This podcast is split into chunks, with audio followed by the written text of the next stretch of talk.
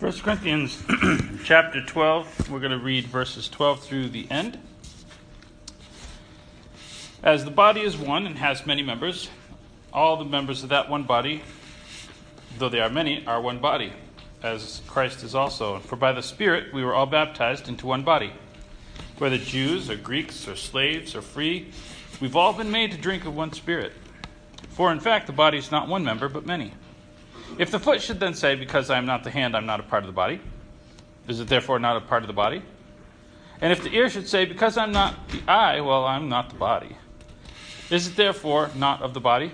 If the whole body were an eye, where would the hearing be? And if the whole were hearing, where would the smelling be? But if God has now God has set the members, each one of them, in the body, just as he wanted. And if they were all one member, where would the body be? But now indeed there are many members but one body. The eye cannot say to the hand, I have no need of you. Or again, the head can't say to the feet, I don't need you. Nor much rather, those members of the body which are weaker seem to be necessary, and those members of the body which we think to be less honorable, upon these we bestow greater honor. Our unpresentable parts have greater modesty, but our presentable parts do not have any need. God composed the body, giving greater honor to that which lacks it so that there should be no division in the body, but that the members should have the same care for one another. If one member suffers, all suffer with it. If one member is honored, all rejoice with it. And so you are the body of Christ and members individually, and God has appointed these in the church first apostles, second prophets, third teachers, and after that miracles, and gifts of healing, various helps, various administrations, various tongues. Are all apostles? Are all prophets? Teachers? Do all work miracles? Do all have gifts of healing? Do all speak with tongues? Do all interpret? But earnestly desire the better gifts. And yet I will show you a more excellent way. Well, um, as I point out some incidentals, I want to look at verse 13. Though that's not the main topic, it has interesting, uh, some interesting ideas. What do we learn about baptism here in verse 13? A couple of important things.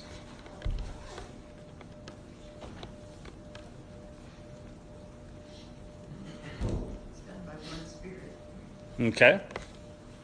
We're all baptized into the body, the one spirit. Baptism is connected to the Holy Spirit. You will see that. It's connected by specifically is referring to the indwelling of the Holy Spirit. Um, the topic has been the gifts of the Holy Spirit, and so he's using this connection to illustrate his larger point. We want to remember that the larger point is going to be the gifts of the Holy Spirit. But he is talking about um, here uh, specifically baptism into the body. Remember, everything is about unity. So the Holy Spirit has given the gifts, the Holy Spirit is about unity, and the Holy Spirit is what makes you a part of the church.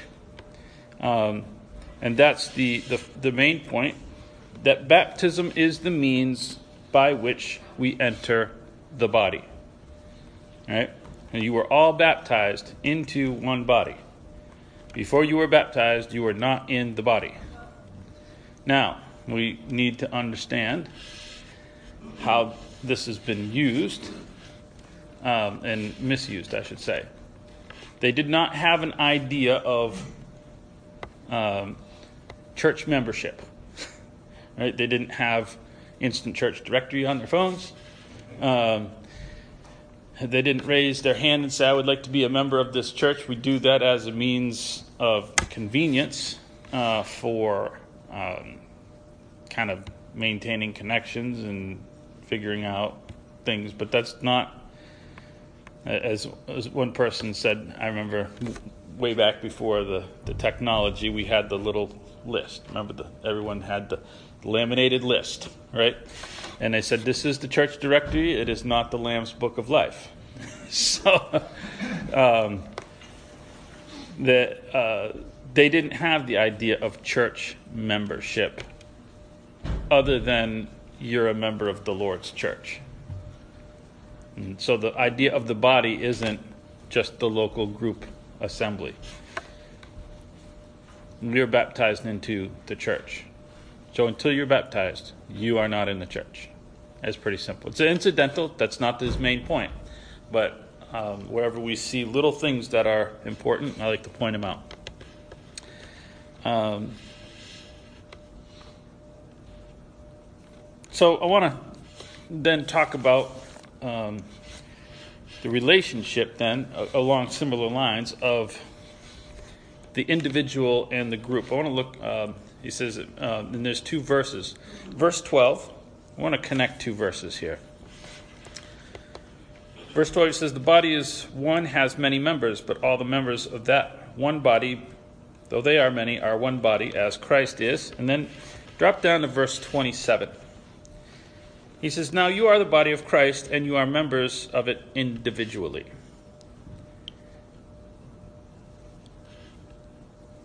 What is the name of the church? You ever had that discussion with somebody? What's the name of the church?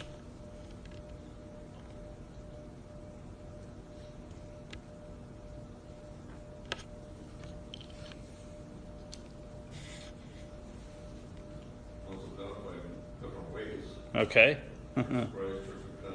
okay. Okay. If we take it like this, it's the body of Christ. Uh, okay. So he's not giving a name. The reason I asked the question is because I was raised with Church of Christ theology. And, and the Church of Christ is the official name of the church. I'm Not sure if you knew that. Because Romans 16 16 says, Churches of Christ salute you. Yeah. Anybody? Is am I the only one who's ever heard this? Okay. That, and and and, uh, and so, uh, little church history. Um, Alexander Campbell. We kind of know that name a little bit, and and various ones. And uh, at the you know 200 years ago, they started a group, and they were actually various ones referred to it different ways. They they didn't want to be Baptist, and they didn't want to be Presbyterians, and they didn't want to be Methodists, and they didn't want to be this, and they didn't want to be that. So they said, well, we got to call ourselves something. Let's look in the Bible and find something to call ourselves. Okay. So some of them said, uh, well, we're just disciples of Christ. That's what we are.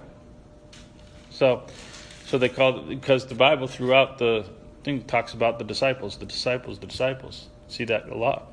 So they said, well, we're disciples. Well, who are we disciples of? We're disciples of Christ. Um, as things went and people started to get slightly different ideas as things go, some of them said, well, what about this over here? We're the church, we're the church of Christ. Um, and some, and then said, well, we're Christians, so we're the Christian church. And those three emerged, and they had slightly different flavors. Um, and they argued about which one was right. And none of them are right. None of them are wrong, but none of them are the right one. And so, um, Acts 11:26 gives us the only time that the church was officially named anything. They were first called Christians at Antioch. That's the only time they were ever called something. And so, the official Church of Christ doctrine had to come up with a way to explain that verse within the context of the fact that it had already come up with an official name of the church, which was Church of Christ. And that doesn't seem too cohesive. So we came up with an idea. I wasn't there. I'll just include myself. Well, Christians refers to the individual, but the Church of Christ is the name of the corporate assembly. I've never, I've read my Bible cover to cover a number of times, and I have never seen the phrase corporate assembly in there.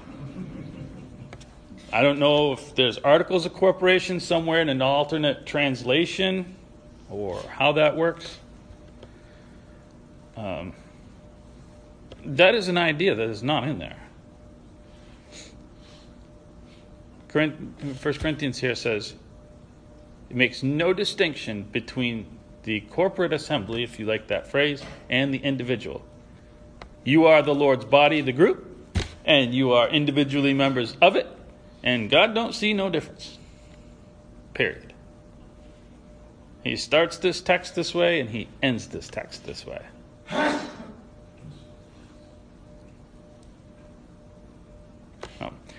Um, again, maybe an incidental, but I think it's important to, to look at the church the way God looks at the church and not the way our modern culture has identified.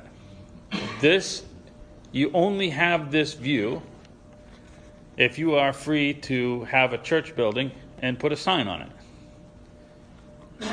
When you're being persecuted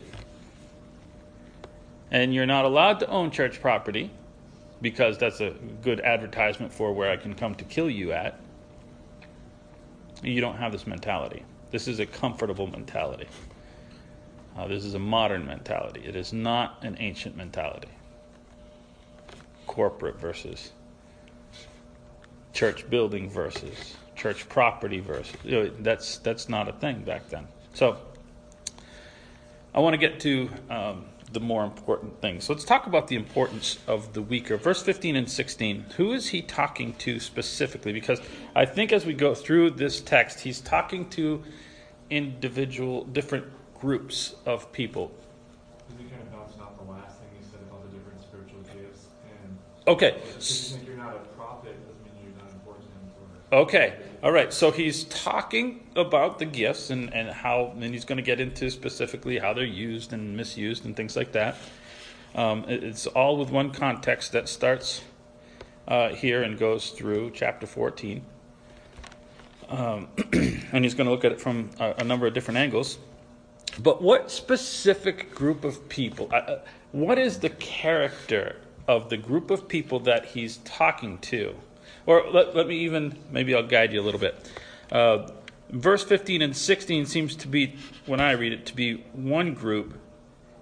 Um, and yet, I would contrast that with the group in verse 21 if I was reading that. What's the difference between these two groups of people? Okay. Could be Jews versus Gentiles. So that's in there. That's in there. But it, he's with he's talking about more about their abilities and functions and gifts and things like that. So so there's a status of some sort. Um, the the you know perhaps which gifts you had. One group is saying I'm not good enough to belong, the other group is saying you're not good enough to belong. Yes. Uh-huh. That's it. Verse 15 and 16. Well, if the foot should say, Because I'm not the hand, I'm not a part of the body, I'm not as good as them. But then he turns right around and he says, Wait a minute. Those of you who are giving them this impression are equally as wrong. I need to correct your idea because you don't, you're not thinking about yourself correctly. You're wrong because you're not thinking about them correctly. Um, and, and for there to be no division, both of these things are important.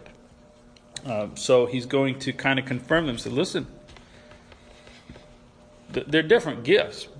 Um, but that has nothing to do with your value to the group.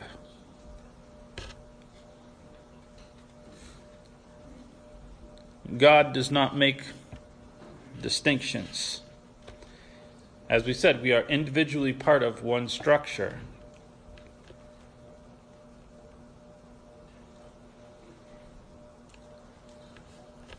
So let's look at the importance of that weaker. Um, what could make that group think that they're not a part of the church? That's kind of a dramatic statement. Because I'm not that, I'm not a part of the church. I mean, that's dramatic. What what do you suppose could have led them to that conclusion? Practically speaking, what's going on in this church? Or let's give an idea. They're not the ones making the, I don't want to say the rules, but making the decisions. Okay, so so they're some sort of, some sort of exclusion. That second group that we talked about is excluding them in some way. Um, This is the Maybe. kind of attitude they have at the Lord's table, how Yeah. the rich were up there, but then the. You're right. You're right. Yeah, yeah. There, there's uh, the haves and the have-nots. You're exactly right. That that is that's a good point. There's just been this group of people that that have excluded the others.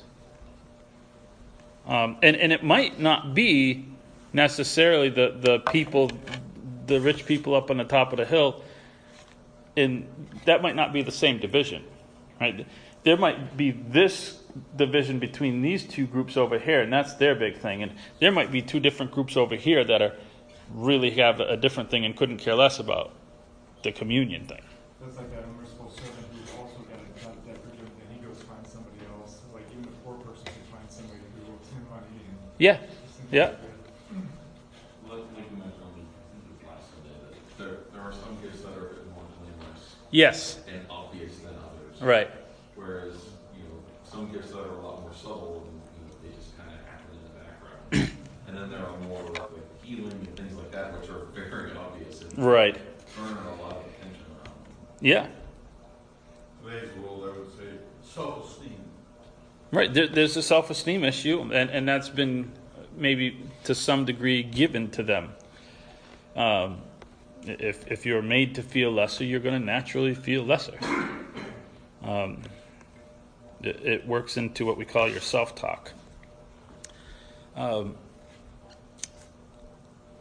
so it could be it could be exclusion from functions, it, but it could just be simply avoidance socially. You know, like what's happening, like you mentioned um, in, in chapter 11. It, it could just be, we, we must not be important. You know, we're kind of sitting over here, you know, like, like uh, the unpopular kids in the lunchroom, you know. it's like, we're, we're just, we're not really a part of it. I mean, we come and we sing the songs and we hear the, but we're not really a part of it. You know. Uh, so, now he says in verse 22 that the weaker are indispensable. I, I think he's still talking about the gifts here. How uh, are they indispensable?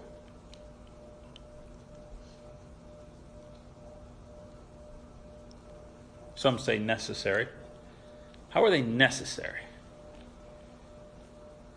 They may be the ones that are actually doing, I don't want to say the work, but they're keeping the doors open, they're Okay, all right. cleaning, they're, um, doing all the work that's needed Yeah, to keep it functioning. Important function. Okay, so we look at the important functions. We go, whoa, those are necessary. And this is this is this is not really as as dramatic. It is also a necessary function. Let me give you an uh, uh, an illustration. Uh, in around '99, I had a rotator cuff injury. that woke me up in the middle of the night, uh, and I couldn't see straight and uh, just agony. uh, the next morning, I had to like change my battery because my battery was dead, and so I had to haul that out with a rotator cuff injury and get on a bus because my my car was dead. So I had to take that downtown in the middle of the winter. And I'll do all this with a rotator cuff injury, which was really not pleasant.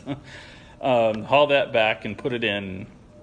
Um, so go to the physical therapist, and she's a sports uh, she's a sports medicine person, and she says there's a little muscle under here, and yours is undeveloped.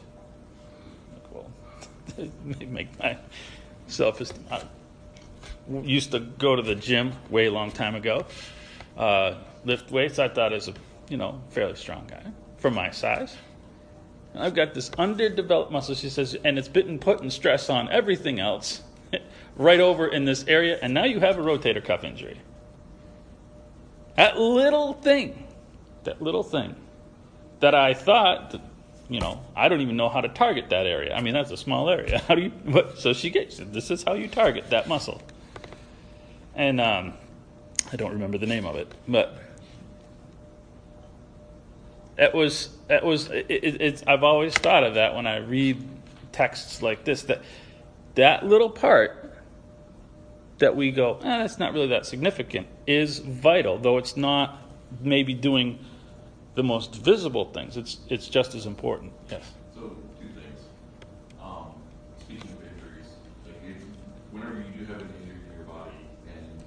You have something taken away, like you can't move your hand or you can't, you know, stand up straight or you can't walk very well. Like I hurt my back, and just the ability to stand up straight and get out of a chair or walk, you know, you take those things for Yes, do. They're the things that you do all the time and they just work and it just happens. And when it's gone, you realize, oh, maybe I shouldn't be taking this for granted. Maybe this Right. is more important than I thought. Um, and then the second thing, we're talking about the body. And I think it's also something that I think a lot of people take for granted is that, you know, little things on one end of the body, whenever they're out, affect the other end of the body. Yes, they do. Like, if you have a foot injury, then you favor the other foot, which throws your hips out of alignment, which can throw your back out of alignment, which can throw other things, and it's just like a, it's a chain reaction. Yes. Because your body's counting on everything being in balance. Right. And it's very similar, it's a great illustration that he uses, because that's the way the church is. Whenever you have something that's out of balance, then it doesn't function Right. properly, and it doesn't work the way it's supposed to work. Right. Because this little thing over here is gonna affect something that you didn't even know was happening. Okay, uh, practically, what does that look like? Without using metaphors, what does that look like in the church? We were at church, they were doing the Lord's Supper, and the guy who was giving a little talk beforehand just kind of kept going and going, and finally he said, there's nothing up here for us to pass. Whoever was normally doing it, or it was their week, was out for some reason. So nobody had prepared it. So that's part of what happens, that you just expect to already be there, Uh huh. ready for Sunday Yeah. service. Yeah. So that's part of the foot Yeah. that, you know. Yeah. So we had to wait a few minutes while people scurried down and gathered stuff up, ready to bring it up, you know. But nobody thought about doing it. Uh huh. So that's, that's part of what he's talking about. Sure. I would say a church could possibly stalemate, you could get a thirty member church and it never grows any more than that because maybe like stubbornness or hard hearts. Okay. I mean, outside, anybody outside of the elite group or whatever. Yep. So I, I saw a thing. Uh, I forget who I was talking with, but uh, oh no, I do remember who I was talking with. It was a church um, in Indiana, and he does a church growth seminar. And uh, and he said, "This is the chart for how big you will be, based on how many people in your leadership structure you have. Right? If one guy's doing it all, you're going to max out at about 20 to 30 people. You might get up higher than that, but then you're going to drop down. Boom. and you're going to go boom, boom. And you're going to set up elders. You're going to have probably two elders to start, you know. And then it'll come up to here. And then you'll bounce between those two points. And, and, and you know, and because there's just people fall through the cracks when people aren't doing things, and, and there's more involved than just who your elders are or whatever. But um, it was just it's that same idea that that if if there's not involvement, there's going to be there's just there's needs and there's the things that have to get taken care of. Um, so. Um,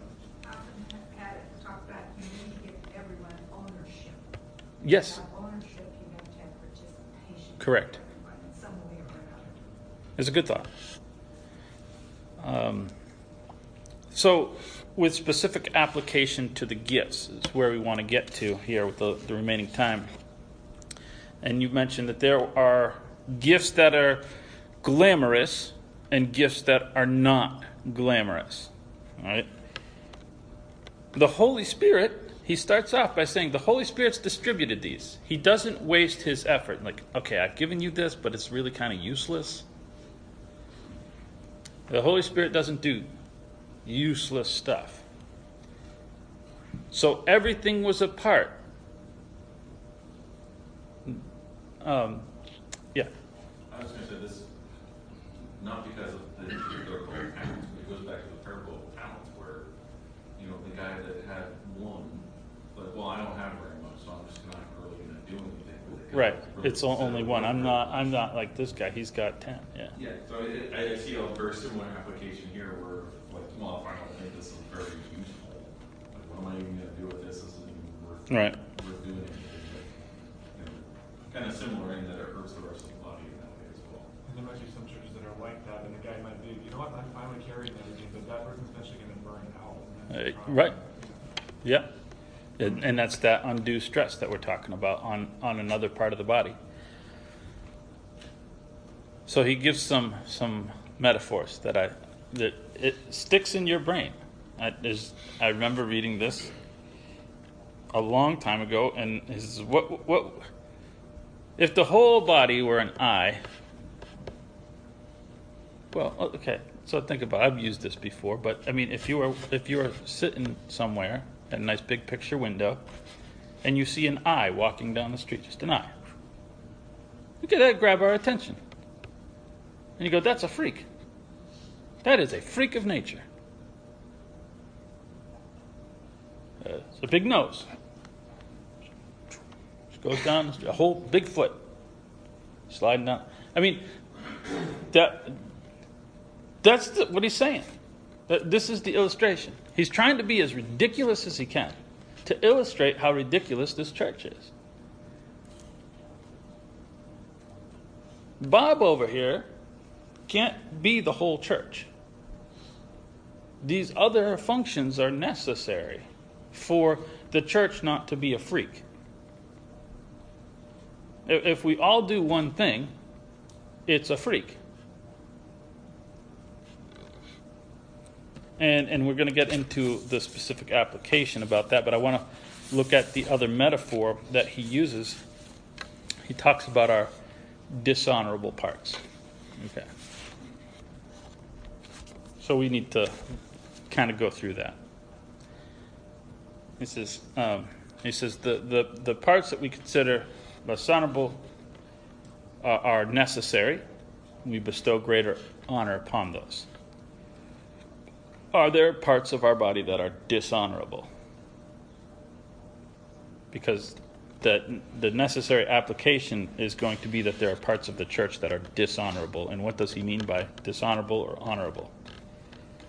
Are there parts of our body that are dishonorable? We don't talk about our private parts.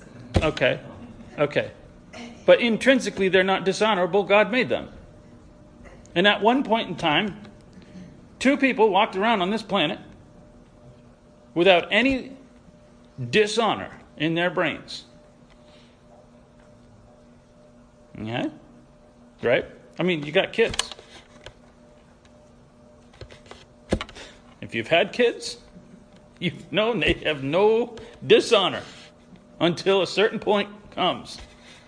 Then all of a sudden, oh, they're aware of things. So, so he's not talking about the intrinsic dishonor, because that would suggest that there are members of the church, by way of the metaphor, that are dishonorable.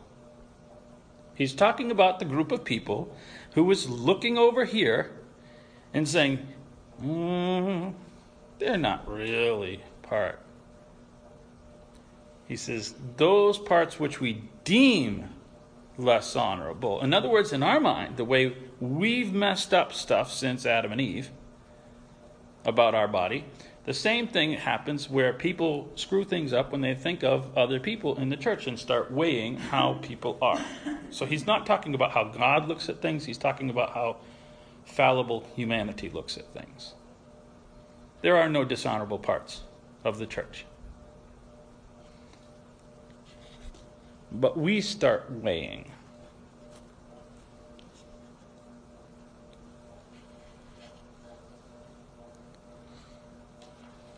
So it's a comparison also of one thing to another. We weight things. When the Holy Spirit ha- handed these out, He just said, Here's this, here's this, here's this. I need them all. I need you to use all of them. And people started, naturally, what they started doing is categorizing them. Ooh, this is good. This is dramatic. This is exciting. And this is, yeah, you know, this is the guy over here who says no or yes. That's all he does. Was that true? Yes. Um, and so the the other thing we do is we start comparing ourselves. You get something, you compare it. Yeah, just like kids. Go to a party, they hand out party favors just at random, and you start comparing. Well, he got a this and I got a that. Our kids go trick or treating, they pour, dump out the bags. Oh, you got a bunch of Reese's Pieces. I got Laffy Taffy. You know, that's what they do. I got five of Butterfingers. I got the. Uh, we immediately start comparing what we have. To share. What's that? Because they want to share. Oh yeah, yes. Oh, absolutely.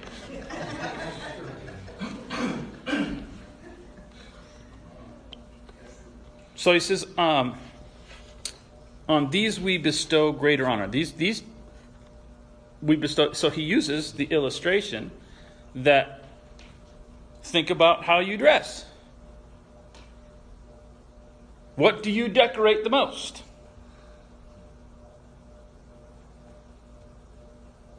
The parts that we consider in ourselves, in our human mind, to be less honorable. That's the part we dress up. You don't walk around with like some fancy, uh, you know, some weird mask thing, or, you know, some weird. But our clothes are. We wear not ties and whatever, we, whatever your business, whatever thing is. If you're going to decorate something, you decorate your body. I'm going to come back to that. So just hold hold that because you might be thinking something, and I'm going to get to something another incidental.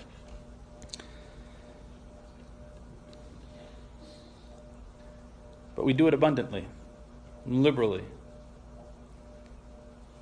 So spiritually, what does that look like in the church? What should that look like in the church? Again, leaving the metaphor if we've got this schism, yeah. I think it's those, those functions that, you know, usually don't get a lot of attention, that just kind of make things run. Mhm. Those are the things we need to not forget to recognize. Okay. And to give honor to, because Mm-hmm. there, like, there should be no unsung heroes. Okay, so so so that's the first one. That's really the. That's the first one, recognition. Yeah. Recognition of people who tend to look down on themselves. You need to emphasize and make sure that they feel a part of things. Okay? What else? Sometimes we forget that we need to say thank you to people occasionally. Yeah. To Feel like Yes. Yes, that that they're right. Okay, so so uh, so you know, here's here's the person with the communion, does the communion, whatever, uh, and you know you can point that out. We recognize it when it's not done. Oh, well, they didn't do it. Like, say thank you for it. Yeah, exactly. And there's little things like that, and it just takes one. Th- Ooh, you know what? we forgot this. Uh, those are necessary things. Those are important functions, even though you don't notice it all the time. How else? Okay, so that's that's verbal. That's oral. Is there any other applications to this? Don't complain. Okay. Okay, so sometimes don't talk. I'm not going to talk. A lot of times you kind of do cliques, you know, this group over here, oh, you know, you're not part of our group. Yeah. This, and it, that's just human nature Yeah. too. Involvement. Yes. Some verbal, nonverbal as well. Involvement. Find ways to use people. Find ways to involve people. Incorporate people so that they feel a part of things. He talks about how when one member suffers, we all suffer. When one member rejoices, how do you know when somebody suffers? We typically, I mean, some people do. Now that we have Facebook, we broadcast our pain. But um, this, a lot of times people just kind of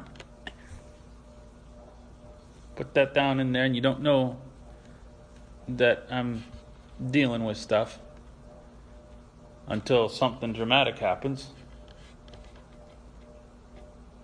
You know how you know? How do you know? You know people. If you know people, you rec- you recognize something on their face. That person, because you know how they look. Here's a person that's dealing with something.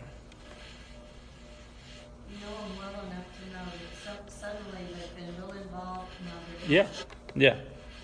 So involvement. I mean, even, even becoming friends and being involved with someone, you, you share Yeah, in the, in the struggles of their lives, so you Right. know what's going on. right. And they're more comfortable to open up around you because you have a relationship. Uh, so we give more abundant honor. Um, I've heard this just briefly because it's not really the main point. I grew up in a, I've, talked about being a very puritanical segment of the church uh, where this was used to say you can't wear makeup and jewelry, ladies. Um, was anybody predicting that was going to go there? Okay. Yeah. Really weird. Uh, because we, the, and they used the part that says, well, those parts that we consider more honorable don't have need. God composed them so they don't have a need. Well, since we don't have a need.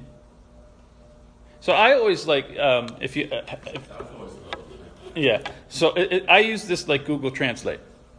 Um, I, I figure sometimes I figure things out by Google Translate. Put something from a language into Google Translate, then copy that, switch the language, and put that back in, and see what you get. It's trippy. it never comes out the way it's like, wow, how did you get that from that? Those two things that doesn't match original translation. So I kind of do that with this. Okay, this is the interpretation you pulled out of 1 Corinthians 12 is that girls shouldn't wear makeup. Okay, let's take that and plug that back in and see if that matches what he was actually trying to accomplish. What he's trying to accomplish is no divisions in the body. Let me see if this makes sense. Because if you're saying the comely parts have no need, so so we don't allow them to be adorned at all which first of all disagrees with the text because he says, he says we bestow more abundant honor. But that would mean, practically, the point that he's trying to make is invalidated. Because that would say we don't involve the people that we consider to have greater talents. We don't involve them at all. And we never compliment them. That's ridiculous. So, that's my reverse translation. Um, so I think that's always a, a practical thing to do is plug that back in and see if it fits the actual your incidental that you pull out of there. See if the application actually fits what he's trying to say. So I want to just briefly go through. Um, we've already gone through the list, so we're not going to cover these. Uh, but he now goes through the gifts that he just kind of randomly threw up there in the beginning, and he puts them in order. Um, And I want to just focus on one, and that's the last one. Because he, he goes through the list and he comes back down to what? What does he come down to? Different kinds of tongues. Tongues, and then when he's concluding uh, this text, he includes not just tongues, but. Interpretation is the last one. Right. It's not that they're not important, they're just last on the list. Why is verse 28? I want to look at three verses why they're important t- today as, as the world talks about these. Why is verse 28 important?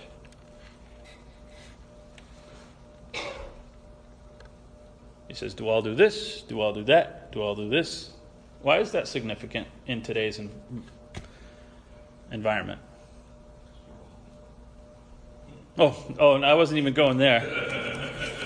All right, I'm not going. That's a whole different deal. Yeah, no, I'm talking about the use of tongues. If you go to a Pentecostal church, everybody is motivated and encouraged to speak in tongues. Everybody. There's no interpreter. Some of them try to. Some of them, oh, he said this. They just make it up off the top of their head. Easy to fake a bigger priority. Yeah, yeah, yeah, yeah.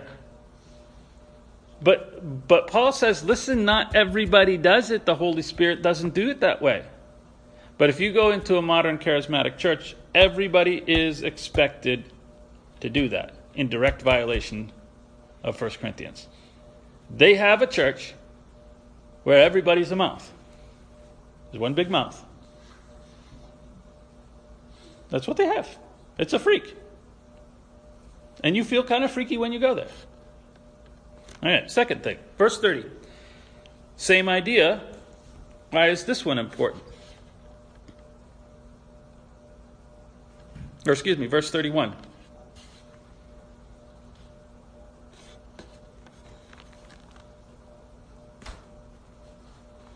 Since he put the tongues and everything on the bottom of the Yes. list, he says desire or. Okay, all right. Uh, so verse verse 31. If you go to again those movements that they prioritize tongues high, in direct contrast to what Paul said the Holy Spirit prioritizes. Mark. So, I, I never noticed this before, but, um, one of the little notes down at the bottom for verse thirty-one, because the, the normal text in, in, in the rest of the line says, but eagerly desire the greater gifts. Mhm. And I have a note that says, or, but you are eagerly desiring the greater gifts, which is, it's very, two very different. Yeah, I no, the, that, I would disagree with that. I would dis, I would disagree with that because because the majority of the time uh, he's he's the majority of this text is dealing with tongues. They were uh, they were not intrinsically desiring the greater gifts. I mean, uh, we're going to start off in thirteen. If I speak with the tongues of angels, even, and, and he says, "Well, I, did, I I'm glad that I don't." You know, he's like, you know, I'd rather pray with the mind than pray. He focuses on their use of tongues pretty heavily. That that was their big one that they were misusing, and I think it goes back again to the to the glamorous nature of things.